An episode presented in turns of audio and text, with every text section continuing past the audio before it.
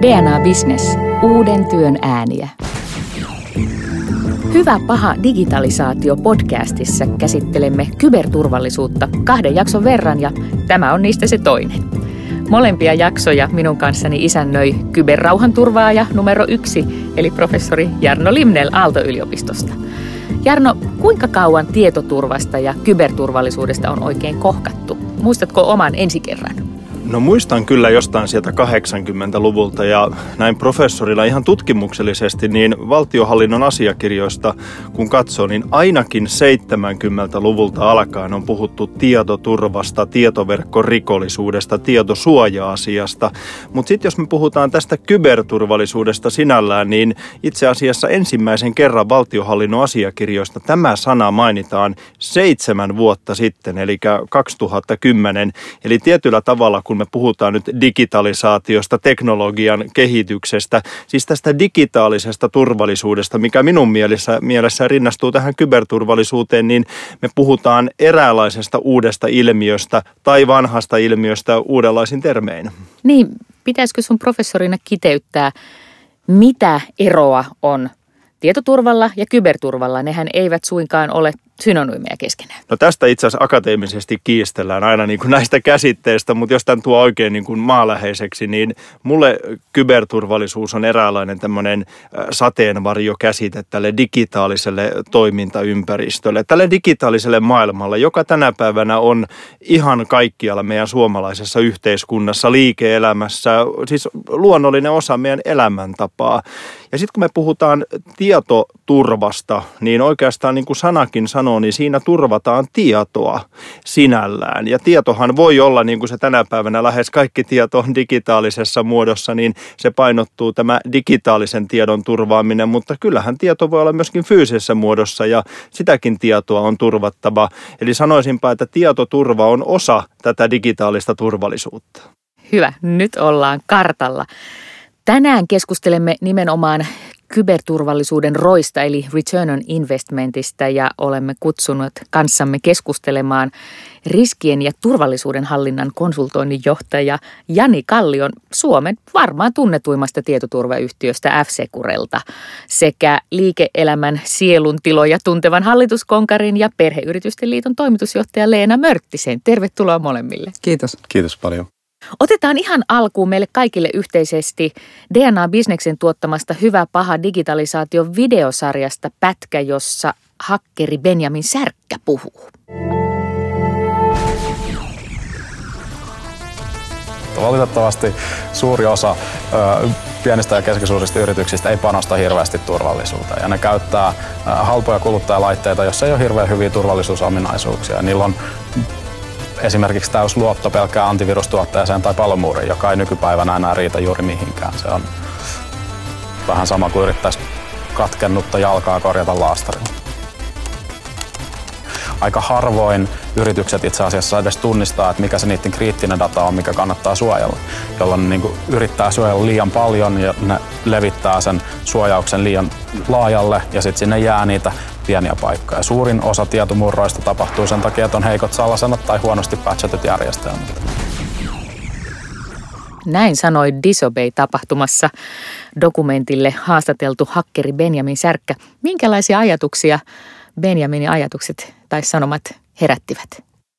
Varsin tuttuja.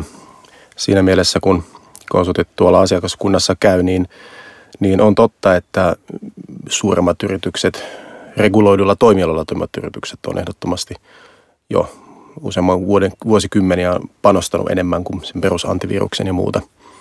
muuta. Että heti kun puhutaan siitä, että vaaditaan enemmän siltä tietoturvalta, niin, niin kyllä se vaatii myös, ei pelkästään rahaa, mutta myös ihan johtamisen osalta osaamista. Ja voisin melkeinpä tehdä semmoisen väittämän, että tietoturvan hyvin hoitavat yritykset on yleensä myös keskimääräistä paremmin johdettuja. Tota, tää... Mä näen niin kuin molempia, molempaa pitäisi niin kuin kannustaa sekä sitä, että katsotaan sitä liiketoimintapuolta, joka voi digitalisaation kautta saada boostin, että sitten sitä, että miten turvataan, jos sinne mennään. Et, ja tietysti surmanuhan alla on ehkä ne yritykset, jotka kokee, että digitalisaatio ei ole vielä heille niin kuin bisnesmahdollisuus, eikä tarvitse hakea sitä uutta liiketoimintamallia siitä, jolloin koetaan, että no kun eihän me nyt olla sen enempää niin kuin verkossa kiinni kuin aikaisemminkaan, ei meillä ole mitään kriittisiä järjestelmiä siellä, niin me ollaan turvassa. Että et, et, että tämä on varmaan se kaksijakoisuusmaailma, mutta että mä kuulen niiltä yrityksiltä, jotka erityisesti on kiinnostuneet hakemaan niitä uusia liiketoimintamahdollisuuksia, niin yleensä kyllä se tietoturva- ja kyberturvallisuusajattelu liikkuu käsi kädessä. Et siinä vaiheessa, kun ruvetaan pohtimaan jotain haastavampaa ja I O T, Internet of Things-asiat rupeaa astumaan kuvioihin, niin on pakko ottaa huomioon, että haavoittuvuus kasvaa ja kyllä sen kuuleekin. Ja ehkä vielä, jos tuosta jatkaa vähän eteenpäin, niin toisaalta siis mulle turvallisuus aina näyttäytyy hyvin vahvasti luottamuksena. Siis ei ole luottamusta ilman turvallisuutta ja ei ole turvallisuutta ilman luottamusta. Ja nyt jos mä ajattelen ihan liiketoimintaa, jossa itsekin työskentelen, niin kyllähän se luottamus on nimenomaan, se asiakkaan luottamus on se liiketoiminnan ytimessä. Ja nyt kun ajatellaan, että meidän liiketoiminta, koko suomalainen yhteiskunta, me ollaan jatkossa yhä syvällisemmin riippuvaisempia tämän digitaalisen maailman toimivuudesta. Siis erilaisista tietojärjestelmistä, tietoverkoista ja digitaalisen, digitaalisista palveluista. Ja toisaalta kun me tiedetään samanaikaisesti, että eri toimijoiden, on ne sitten valtioita, rikollisia, yksittäisiä hakkereita, kyvykkyys vaikuttaa tähän digitaaliseen maailmaan kasvaa, niin mä sanon, että kun me puhutaan kyberturvallisuuden, tietoturvallisuuden tulevaisuudesta ja suomalaisesta bisneksestä, niin mä uskon, että me puhutaan yhä enemmän nimenomaan luottamuksesta. Joo, varmasti näin on ja, ja niin kuin sanottu, niin aika moni ymmärtää senkin, että, että sitten kun ruvetaan, jos joutuu hyökkäyksen kohteeksi, niin myös sosiaalinen hakkerointi rupeaa astumaan siihen rooliin. Että ihmisten ymmärrys siitä, millä lailla pitää itsensä turvata, millä lailla pitää suhtautua ympärillä olevaan, kehen voi luottaa, on ihan fokuksessa. Tämä on paljon laajempi kysymys kuin vaan, että siellä järjestelmässä jotain tapahtuu. Se on kysymys on edelleen ihmisestä. Se on ehdottomasti näin ja me ollaan nyt itse asiassa tehty tässä laajaa selvitystä valtioneuvoston kanslialle, Aalto-yliopisto ja Jyväskylän yliopisto Suomen kyberturvallisuuden nykytilasta ja tulevaisuudesta ja yksi keskeinen asia, mikä me nostetaan kehitystarpeena siinä esille, on nimenomaan johtaminen. Tämä on hyvin pitkälti johtamiskysymys. Minkälaista turvallisuuskulttuuria yritykseen luodaan? Ottaako yrityksen johtoryhmä toimitusjohtajana asiat niin kuin oikeasti ö, peukalon alle ja haluaa lähteä niitä kehittämään? Ja otetaanko nämä asiat ö, vakavasti? Ja toinen, minkä huomaan kyllä tämän päivän, ei pelkästään kyberturvallisuudessa, vaan siis turvallisuudessa, niin viestinnän merkitys korostuu yhä enemmän. Me jokainen tiedetään, miten nopeasti huhut, juorut, erilaiset asiat lähtee, Spekulaatio. spekulaatiot lähtee leviämään ja niitähän et muuten enää sitten kiinni ota. Ja siinä ei voi toimia pelkästään niin sanotusti virka-aikana, vaan niin kuin viestinnän merkitys, ihmisten mielikuviin vaikuttaminen, se tunne, mikä tuntuu, että meissä jokaisessa, että ollaanko miten turvassa tai turvattomassa ympäristössä, niin mä uskon, että tämäkin on yksi semmoinen trendi, mikä vaan jatkossa korostuu. Yhä enemmän. Niin turvallisuus on tunne ja nimenomaan se asiakkaan tunne siitä asiaa kuin turvallisten palveluiden kanssa, niin sillä on suora vaikutus liiketoimintaan.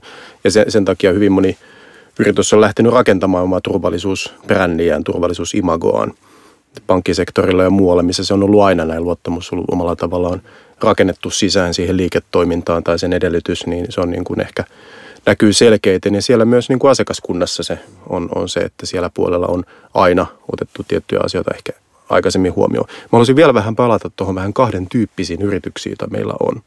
Meillä on näitä, jotka suhtautuu tietoturvan edelleen asiana, joka liittyy niihin sisäisiin I T-palveluihin. Ja sitten on niitä, jotka ovat ymmärtäneet ehkä digitaalisen syvän y- olemuksen, että tämähän vaikuttaakin liiketoimintaprosessiin ja heidän tuotteet, palvelut tai infra on osa yhteiskunnan infraa. Öö, me ollaan käyty tapaamassa asiakkaita, jotka ovat tällä kynnyksellä. He ovat heränneet siihen, että tietoturva pitääkin ottaa tai kyberturvallisuus pitää ottaa huomioon niiden liiketoimintaprosessien kanssa. Ja he, he organisaationa ovat vasta tulossa siihen maailmaan siten, että he li, sisäisesti ovat organisoituneet ja johtavat tietoturvaa oman sisäisen I T:nsä kautta. Ja sitten se onkin uusi tilanne sekä sille I T-yksikölle, että sille liiketoiminnalle, kun niitä hyviä käytäntöjä pitäisi ulottaa sinne ostettaviin palveluihin ja, ja liiketoiminta laitetaankin vetovastuuseen I T-projekteista. Nämä on niitä murroskohtia yrityksissä, missä niin kuin ihan hallitustasolla on ymmärretty, että, että täytyy haastaa toimivaa johtoa siitä, että mitä se strategia itse asiassa ottaakaan huomioon turvallisuusasiat. Niin turvallisuus on ollut pitkään vähän sellaisissa siiloissa, että on kiinteistöihmiset, jotka katsovat näitä ja sitten on valvonta siellä ja sitten tosiaan se A T K-osasto katsoo tätä ja tätä ja sitten on tietysti H R:llä ehkä jonkinlaisia käytäntöjä, miten, että onko nämä johtamisen kautta vai hallituksen luoman paineen kautta jollakin lailla yhdentymässä, koska eihän näitä enää voi käsitellä semmoisissa omissa pikkuprosesseissa? Pakko, pakko kommentoida, kun on, on itse ollut vastaamassa kaiken tyyppisestä tästä kokonaisuudeksista. Ja, ja tota, yksi semmoinen hieno kasvutarina yritykselle on, on katsoa näiden eri toimintojen yritysturvallisuusyksikkö tai toiminto, tietoturva, joka on monesti sitten laitettu I T-osaan, riskienhallinta ja valvonta pankeissa tai riskienhallintayksikkö isossa pörssiyhtiöissä, sisäinen tarkastus, compliance. Ja minun visioni on aina ollut se, että nämä kaikki tekee yhtä ja samaa yhteistä duunia, ja se täytyy se ammattilaisten lähtökohdista johtuen, niin sitä kutsutaan hieman eri termeillä yrityksen sisälläkin, ja se vaatii semmoista yle, niin kuin toimivaa johdon, mutta myös hallitustasolta tulevaa ohjaamista, että, että ne taas katsotaan kokonaisuutena. Mutta kyllä mun täytyy sanoa, jos mä heittäydyn nyt ihan niinku provosoiksi maallikoksi tässä, niin kyllähän se jargoni on puuduttavaa, kun me lähdetään niinku keskustelemaan. Siis yrityksen tehtävä on tehdä asiakkaansa onnelliseksi, tehtävä henkilöstönsä onnelliseksi siinä samassa, kun se henkilöstö saa, se työntekijä saa tehdä asiakkaan onnelliseksi. Ja jollain tavalla, jos ne keskustellaan siilossa, että tämä on nyt sitä turvallisuutta ja tuossa on sitten meidän business, niin ne ei, mun mielestä se ei, niitä ei voi irrottaa toisistaan, koska se tapa, millä se digitalisoi itsensä, se firma, millä se hakee uusia liiketoimia, se turvallisuus on osa sitä pakettia. Ja se on osa sitä palvelua, just niin kuin sanottu, luottamusasiakkaalle. Ja, ja ehkä mä puhun nyt sitten pienemmän yrityksen näkökulmasta. Se on ehdottomasti strateginen kysymys, jos omistaja ei ymmärrä. Siis digitalisaatio ei ole enää A T K-osasto, automaattinen mm. tietojen käsittely. Voidaan palata tekoälyyn kohta, ehkä se menee takaisin sinne. Mutta että et, et se omistajan tahtotila pitää olla siellä, että se bisnesmalli muuttuu ja siinä kyljeskulku ei se turvallisuus. Ja sitten tulee hallitus, joka toteuttaa strategian tai tekee strategian sen omistajan tahtotilasta, ja sitten tulee johto, joka toteuttaa se operatiivisesti. Mutta slaissaamaan se ulos, niin siitä tulee kyllä epämielenkiintoista. Mä aina niin kuin, ai kauaksi vielä, mm. kun pitää puhua turvallisuudesta. Nyt ollaan ytimessä. Mun mielestä on aivan loistavaa, kun mäkin on työ. työskennellyt turvallisuusasioiden parissa yli kaksikymmentä vuotta, niin minua aina vähän harmittaa se, että meidät leimataan ikään kuin tämmöiseksi pahan ilman linnuiksi. Että nyt meet johonkin digitalisaatioseminaariin puhumaan, ensiksi siellä ajatukset, innovaatiot lentää, ja sitten siellä on tämä pakollinen turvallisuuspuheenvuoro, joka sitten vähän latistaa sen tunnelman, että no joo, et turvallisuus tulee ja kyberroskot raja, ra, tota niin, varastaa nämä kaikki ynnä muuta. Ja mun mielestä tämä on väärä lähtökohta turvallisuuteen. Öö, jo ihan sen takia, että minä haluan olla pahan ilman lintu, vaan enemmänkin kun turvallisuudesta huolehditaan, niin mä näen sen mahdollistajana. Mä näen nimenomaan, että silloin luottamus säilyy tähän kehitykseen. Se mahdollistaa asioiden, digitalisaation, teknologian hyötyjen niin kuin maksimaalisen hyödyntämisen. Se on positiivinen asia. Ihan tässä hiljattain esimerkiksi ilmestyi erittäin hyvä Australian kyberturvallisuusstrategia, ja siinä on tiivistetty kansikuvaan. Australian kyberturvallisuusstrategia ja alaotsikko mahdollistaa innovaation, kasvun ja vaurauden. Siis mahdollistaa, ja tämän pitäisi olla turvallisuudessa se lähtökohta. D N A Business. Uuden työn ääniä. Pitäisikö rahasta puhua itse asiassa paljon enemmän tässä yhteydessä?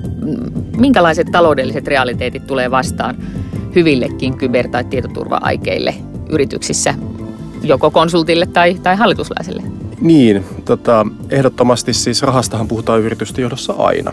Ja, ja nimenomaan se haaste, tietoturva, kuvitellaan, että se oikeastaan hoituu kuntoon, kun se laitetaan itse budjetista lohkaistaan tietty osa, niin sehän on juuri se ongelma, mikä siinä tulee, kun peilataan, peilataan sitä niin kuin budjettia siihen, mitä ollaan tekemässä. Saatetaan mahdollisesti laittaa kuusinumeroinen luku tietoturvaan, sitten lähdetään tekemään kymmenen miljoonan euron investointia ja kuvitellaan, että se sama budjetti riittää sen uuden liiketoimintaan.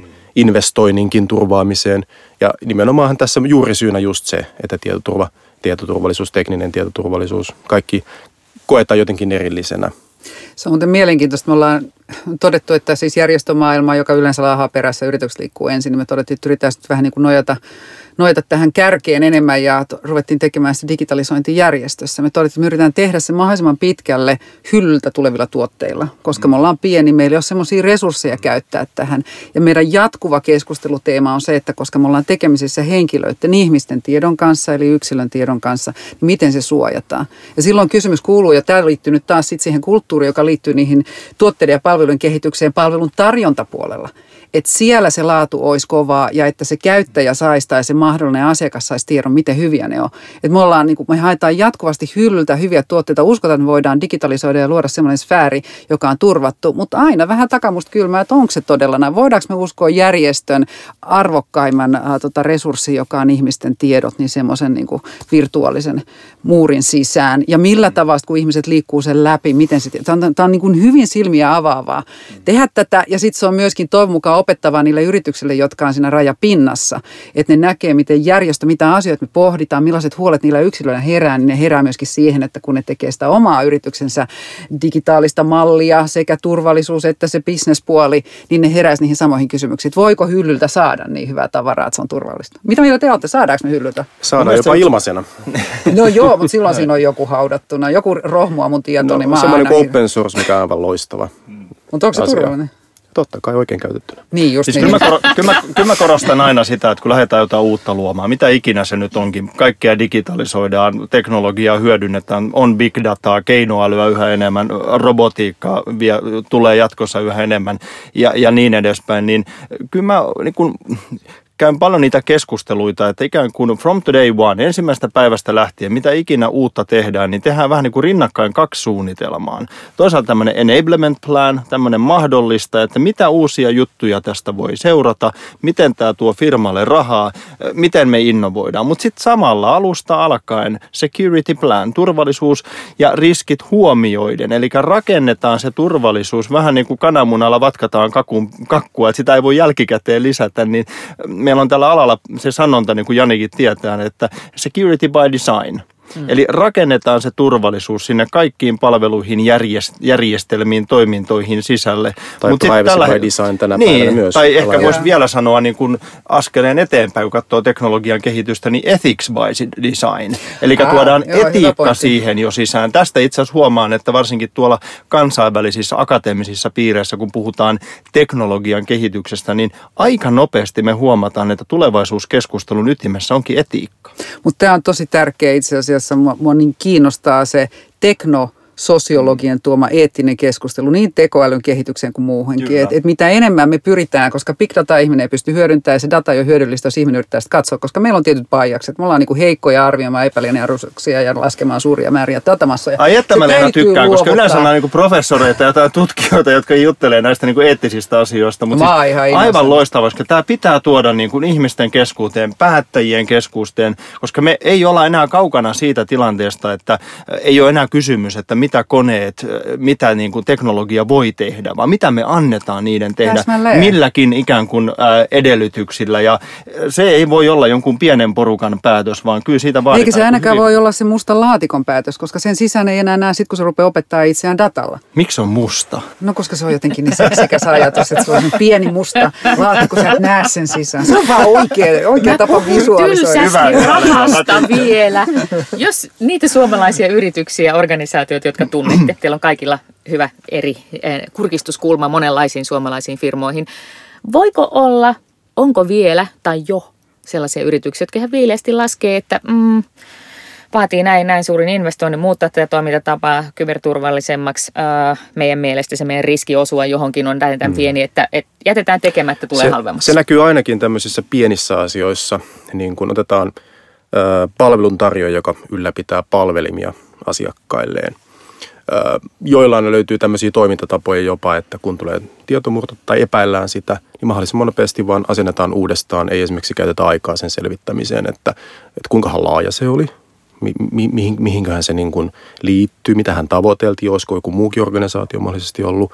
Eli, eli niin kuin ihan vaan kylmästi laskettuna on nopeampaa vaan toipua nopeasti, eikä niin sanotusti jäädä siihen. Ja sehän on tietenkin bisnespäätös, mikä liittyy siihen, että ei käytetä aikaa näihin asioihin.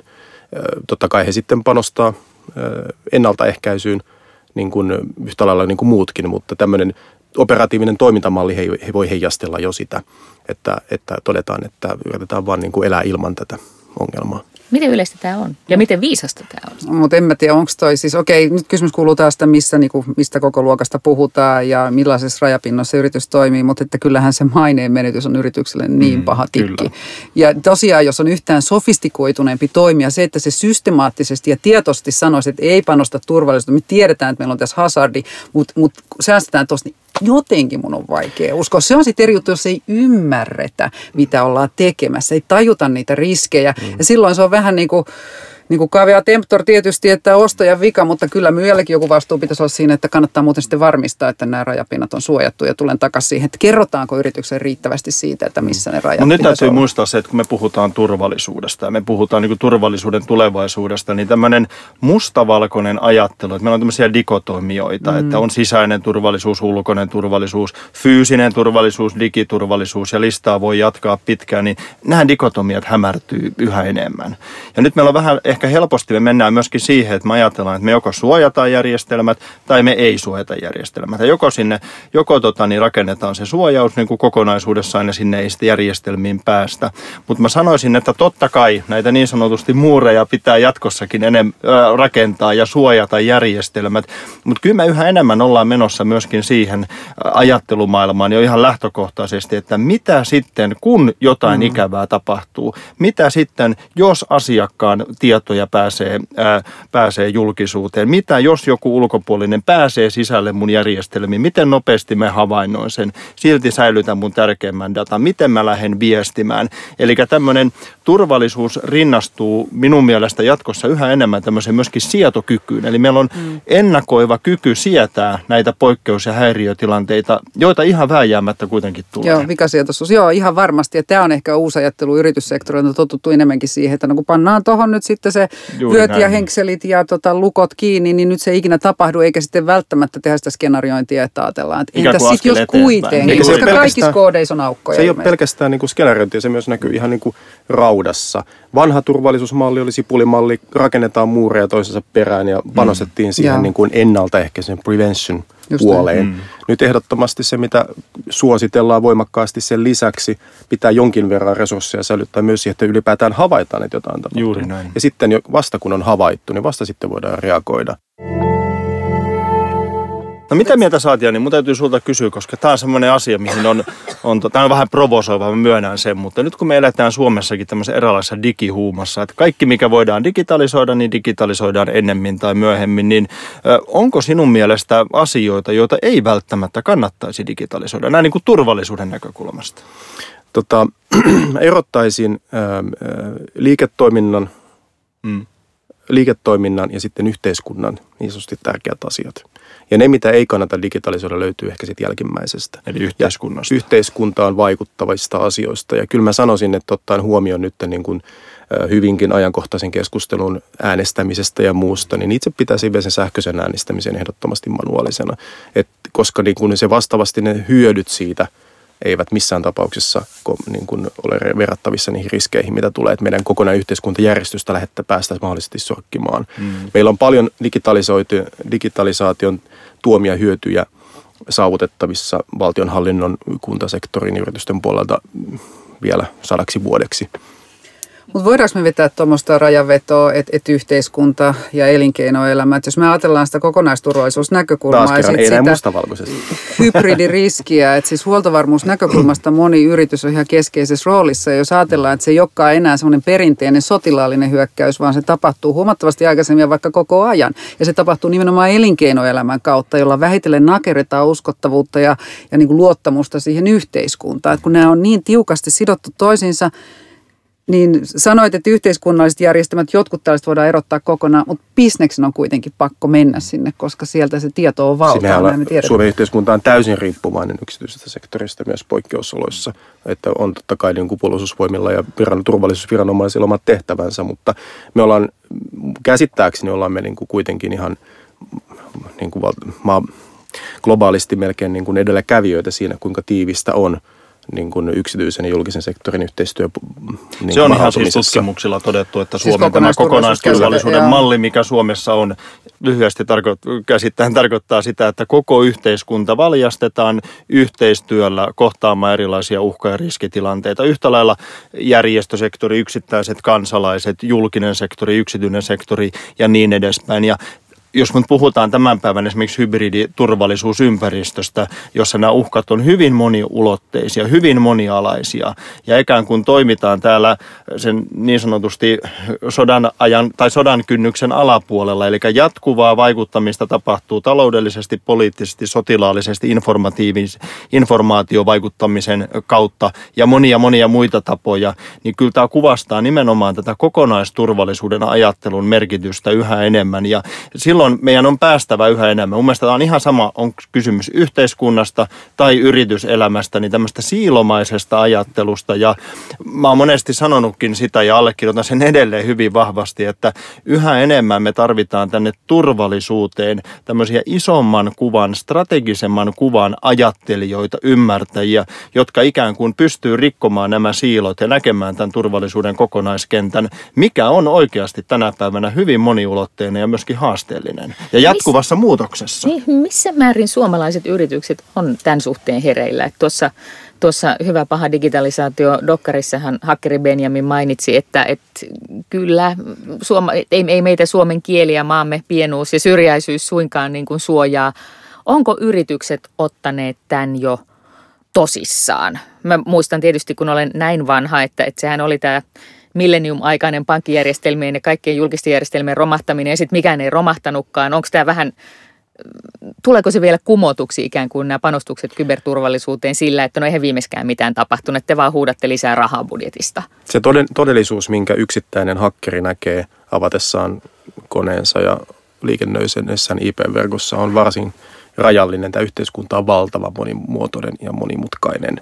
Eli siinä mielessä niin kuin se, että käydäänkö raapimassa jonkun yksittäisen yrityksen web-sivun pintaa, niin on, on niin kuin valtavan, se on, se on hiekanjyvä rannalla. Sen perusteella ei voi tehdä mitään johtopäätöksiä. Et siinä mielessä en kiistä missään tapauksessa Benjaminin näkemystä tästä, että täysin samaa mieltä, kun sen kat- on, laittaa oikeaan kontekstiin. Ja ikävä kyllä on sektoreita, missä teknisen tietoturvan taso on valtavan matala. Ja, ja tota, ehkä oikeastaan niin kuin, tässä voisi heittää analogia nyt tähän niin kuin esineiden internettiin, että, että me voidaan olla aika varmoja siitä, että meidän pesukone ei, ei tota, sytytä taloa. Se eikä tee vallankumousta. No jotain tämmöistä. Vesivahingon voi tehdä. Ehdottomasti. Tämmöisiä asioita kyllä, mutta kuitenkin siinä on tietty mekanismi olemassa. Se on niin kuin safety-puoli on reguloitu ja näin päin. Mutta jatkossa se voi hyvin vuotaa kotisi lähiverkon salasanan.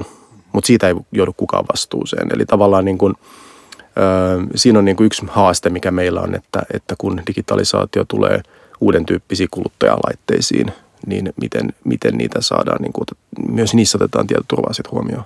Tämä itse asiassa on niin kun tosi relevantti jollain tavalla. Mulle se digitalisaatio tarkoittaa niin kun itse kunkin meistä. Ollaan me yrityksen omistajaa, ollaan me yrityksen hallituksessa, johdossa, työntekijä tai asiakas tai vaan kansalainen. Muuttuminen nolliksi ja ykkösiksi. Silloin kun mennään sille tasolle, niin silloinhan lopulta se on sen tiedon suojelu. Ja meistä tulee haavoittuvia, meistä tulee fragmentoituneet tietysti, koska meitä on niin kun vaikea niin kun massana iskeä, ellei iskitä johonkin palveluntarjoajan. Joten kysymys kuuluu, että se, joka tarjoaa sen turvapalvelun, kuinka luotettavia ne on. Voidaan Eli taas uskoa? palataan siihen palataan luottamukseen. siihen luottamukseen. Se on, se on juuri näin, ja, ja, ja, mutta sitten samanaikaisesti niin me monesti lähdetään keskustelemaan näissä asioissa ihan liikaa teknologiasta.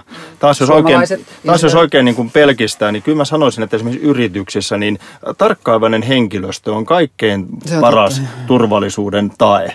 Yhtä lailla digimaailmassa kuin fyysisessä maailmassa. Aa, ja eikö pitkään sanottu, että ihminen on se heikoilleen? Ei, kun siis mä käännän sen päinvastoin, että kun ihminen on tarkkaavainen, osaava ja silloin asenne myöskin kunnossa, eli se kulttuurinen puoli tässä digiturvallisuudessa on kehittynyt, niin mä käännän sen päinvastoin silloin, niin se ihminen on nimenomaan se vahvin äh, voimavara äh, tässä tota, niin kehityksessä, mutta se haaste on se, että kulttuuri muuttuu aina hitaasti. Siinäkin pitää olla rehellinen. Ja nyt me ollaan vasta opettelemassa minun mielestä tänne digitaaliseen maailmaan, siellä toimimiseen, turvallisuuteen, ja tämä opettelu vie jonkin verran aikaa. Ja sitten samanaikaisesti on haasteena se, että tämä digitalisaatio, teknologian kehitys menee ihan valtavalla vauhdilla eteenpäin. Nyt vasta ihan viime vuosina on alettu puhua siitä, että miten kyberturvallisuuden taidot pitäisi tulla kansalaistaidoksi, medialukutaito, mutta mä ehkä lisäisin siihen vielä ylipäätänsä ymmärryksen tämän teknologian kehityksestä ja vaikutuksista. Niin, tämä vanha lause nimenomaan, että ihminen olisi, olisi niin kuin suurin tai sisäpiiri tekijä oli se suuri, niin se on justiinsa heijastelee sitä vanhaa ajattelun maailmaa, että pystyttäisiin teknisesti rakentamaan sen tyyppinen täysin pomminvarma ympäristö. Ja se on niin kuin tämän, tämän tyyppisten ympäristön rakentajien vähän tuskan huuto siitä, että voi hitto, että kun ihminenkin on sotkemassa täällä, vaikka ihmistä varten se tehdään. Ja viime kädessä oikeastaan palaa vielä siihen open source viittaukseen, että kyllä kaikkea voidaan tehdä. Viime kädessä on kysymys nimenomaan siitä, että miten sen yrityksen oma henkilökunnan, mikä se niiden osaaminen ja palveluntarjoajan henkilökunnan osaaminen ja viime, niin kuin on ja millä tasolla se on ja osataanko ajatella niin kuin out of the box myös sillä puolella. Se käyttäjän näkökulmasta täytyy kyllä sanoa, että ah, kun joku vapauttaisi mut sen gatsiljoonan salasanan tallentamisesta ja sitten aina vaan niin kuin pitäisi keksiä uusia. Se ei vaan toimi. Siis se ihmisen ja nyt sen teknologian interface, se rajapinta, jossa me ollaan, se ei toimi. Ja sitten sanotaan, että ihminen on ongelma. Hän ihan valmis ottaa sirun tähän käteen, joo, jotta voisin swipeaa tästä. Niin kuin onko se valmis vaihtamaan sen sitten, kun se vuotaa? No joo, se on toinen, mutta hei, ratkaiskaa ongelma, herrat. Mä alan kyllästyä tähän, että mulla pitää olla niin paljon. Nyt mä tarvin softan, semmoisen pienen apin, jossa on mun salasanat. Entäs jos joku ryövää sen, se saa kaikki mun salasanat. Että nämä on kaikki epätäydellisiä ratkaisuja aitoon ongelmaan, joka se, että ihminen ei ole tietokone. Me ei olla tekoäly. Meidän kyky muistaa tommosia asioita on heikko. Ja tässä on ehkä nyt sitten vielä se käyttäjäystävällisyyskysymys. Että ihmistä vartenhan se teknologia pitäisi kuitenkin olla ratkaisee meidän ongelmia, niin pikkasen vielä steppejä eteenpäin siinä. Tuo on mielestäni erittäin tärkeä pointti, siis niin kuin laajemmaltikin, että me mennään helposti niin kuin tässäkin teknologiaa edellä, kun sitten taas kyllä niin kuin minun ainakin teknologian ja turvallisuuden ja tulevaisuuden ajattelun keskiössä on ihminen, ja sen pitääkin olla. Ja mä uskon, että tämän kaltaiset juuri haasteet, mitä mä luulen, että jokainen suomalainen tänä päivänä kohtaa, niin kyllä niihin on, on ratkaisuja tulossa, en mä, en mä sitä epäile Tota niin, ö, ollenkaan. Mutta kyllä sitten samanaikaisesti, niin kyllä mä myöskin peräänkuulutan tietyllä tavalla semmoista vastuullisuutta meiltä jokaiselta suomalaiselta. Siis tutkimusten mukaan ö, suurin syy siihen, minkä takia tämmöisiä epäilyttäviä linkkejä klikataan, liitetiedostoja avataan ynnä muuta annetaan, niin on suoraan sanoen uteliaisuus. Siis ihan ihminen on, ihminen on utelias.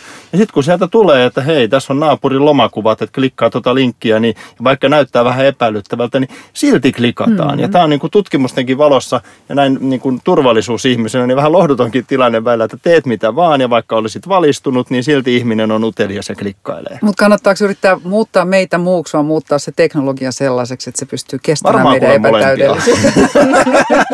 Mä yritän olla klikkaamatta, mutta you never know. Varmaan pitää paikkansa, että sekä yrityksissä että meidän, meidän yhteiskunnan päätteissä samalla lailla niin alkaa olla tässäkin suhteessa niin kuin parin eri sukupolven ihmisiä toimimassa. Miten te arvelette, Leena, Jani, Jarno, teidän omista näkökulmistanne suomalaisiin yritystodellisuuteen? Keskitytäänkö nyt oikeisiin uhkiin tai niihin olennaisiin vai juostaanko vähän nyt sitten niin kuin trendien perässä? Vähän ikävä semmoinen reality check on, että jos kysyy keskivertoyritykseltä, mitkä on kolme teidän kaikista olennaisinta tietoassettia, eli niin kuin tietokantaa mm. tai siis mitä tietokaulaa, suojataan? mitä suojataan. Mm. Aika harvassa yrityksessä on, on vastaus valmiina tai ainakin tai sit siihen saa monta eri vastausta. Mm. Ja aika Just harva niin. yritys itse asiassa pystyy pureksimaan ne riskit semmoiseen muotoon, että ne on osa sitä ihan normaalia liiketoiminnan mm. johtamista ja niille löytyy jonkunnäköinen vaikka ymmärrys siitä, että Että, että mikä, mikä on se vaikutus liikevoittoon tai, tai kannattavuuteen tai muuhun. Mutta kun me puhutaan riskistä, niin se tarkoittaa, että se ei ole epävarmuus. Siihen pitäisi pystyä kiinnittämään numero. Ja silloin tietysti ammattilaisten pitäisi pystyä auttaa, että voidaan laskea se value at risk, se arvo, joka me saattaa menettää, jos tämä sössitään. Että siitähän riski... Sitähän riski tarkoittaa, että sillä on numero. Mä en tiedä, sit jos, se on, jos se johtaa harhaan, joko ylisuureen optimismiin tai tota, suureen pessimismiin, silloinhan numero ei kannata sanoa, vaan pitää vaan sanoa, että tämä on itse asiassa semmoinen epävarmuus, jota teidän ei kannata ottaa, koska se voi tarkoittaa, että siinä menee niin, maineen maine harvoin, on luonnollisesti lujaa. Sellainen, Joo, mikä, mitä on hyvin, hyvin vaikea. vaikea. Mutta nyt vaikka tämä turvallisuusympäristö, niin kuin tässäkin on tullut hyvin esille, niin kuin monimutkaistuu ja jatkossa yhä enemmän, niin kyllä tuo, mitä Jani sanoi, niin kyllä mä palaisin siihen vielä, että yksinkertaiset, tärkeät kysymykset, niin ne ei ole menettänyt merkitystään. Sanon, että niitten merkitys päinvastoin jopa niin kuin kasvaa. Eli ensimmäiset ihan asian. Siinä etiikka on yksi, mutta siis ihan se, että mietitään, että no mitä uhkia minun yritykseen voi suuntautua milläkin todennäköisyydellä. Ja sitten mitä riskejä missään tapauksessa otetaan. Niin, mm, just kyllä. Ja, mit, ja sitten toisaalta, että taas niitä peruskysymyksiä, että no mitä mun pitää ainakin suojata, mitkä on ne minun suojattavat kohteet. Ja yleensä ne on tänä päivänä digitaalista, siis data, dataa, tietoa, digitaalisessa muodossa olevassa tietoa. Niin mitä mun pitää, miten mun pitää ne suojata? Ja sitten jos on jotain supertärkeää tietoa, niin ei sitä välttämättä edes viedä sitten digitaaliseen muotoon, vaan se pidetään sitten vaikka fyysisesti kassakaapissa paperille kirjoitettuna, mm. mutta sekin pitää jotenkin suojata. Just tällä hetkellä asiakaskunnassa on valtava kiinnostus nimenomaan kvantifiointiin siihen, Joo, että se yritettäisiin löytää se, se, se niin kuin keino, sisäinen prosessi ja mm. kulttuuri, saada niin kuin niitä numeroita niillä Joo, asioilla. Pankkipuoli ja siis rahoituspuoli on hirveän hyvä tässä, mutta ei välttämättä niin kuin rahoitusriskien analyysin ulkopuolinen, joka analysoi bisnesriskiä. Se on hankalampi, koska jälleen kerran tulee ehkä bisnesriski ulkopuolelta. Mutta tuohon sukupolvien väliseen kuuluun täytyy sanoa, että kyllähän sillä niin kuin on väärin yleistää, ja me nähdään, että on hyvin niin kuin teknosävejä, fiksuja vanhemman sukupolven edustajia, ja sitten on hyvin teknosta kieltäytyviä nuoremman sukupolven edustajia, molempia löytyy, mutta kyllä se tuntuu olevan niin, että se perustavaa laatua oleva turvallisuusratkaisu vanhemmalle sukupolvelle on se, että ei digitalisoida tätä, että mm. se on uhka.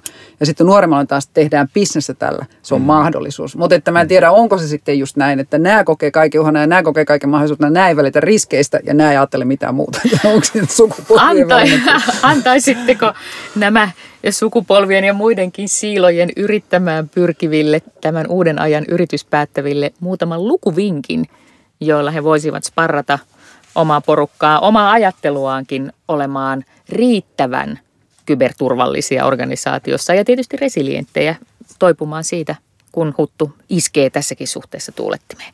Jarno. Mä melkein antaisin katseluvinkin.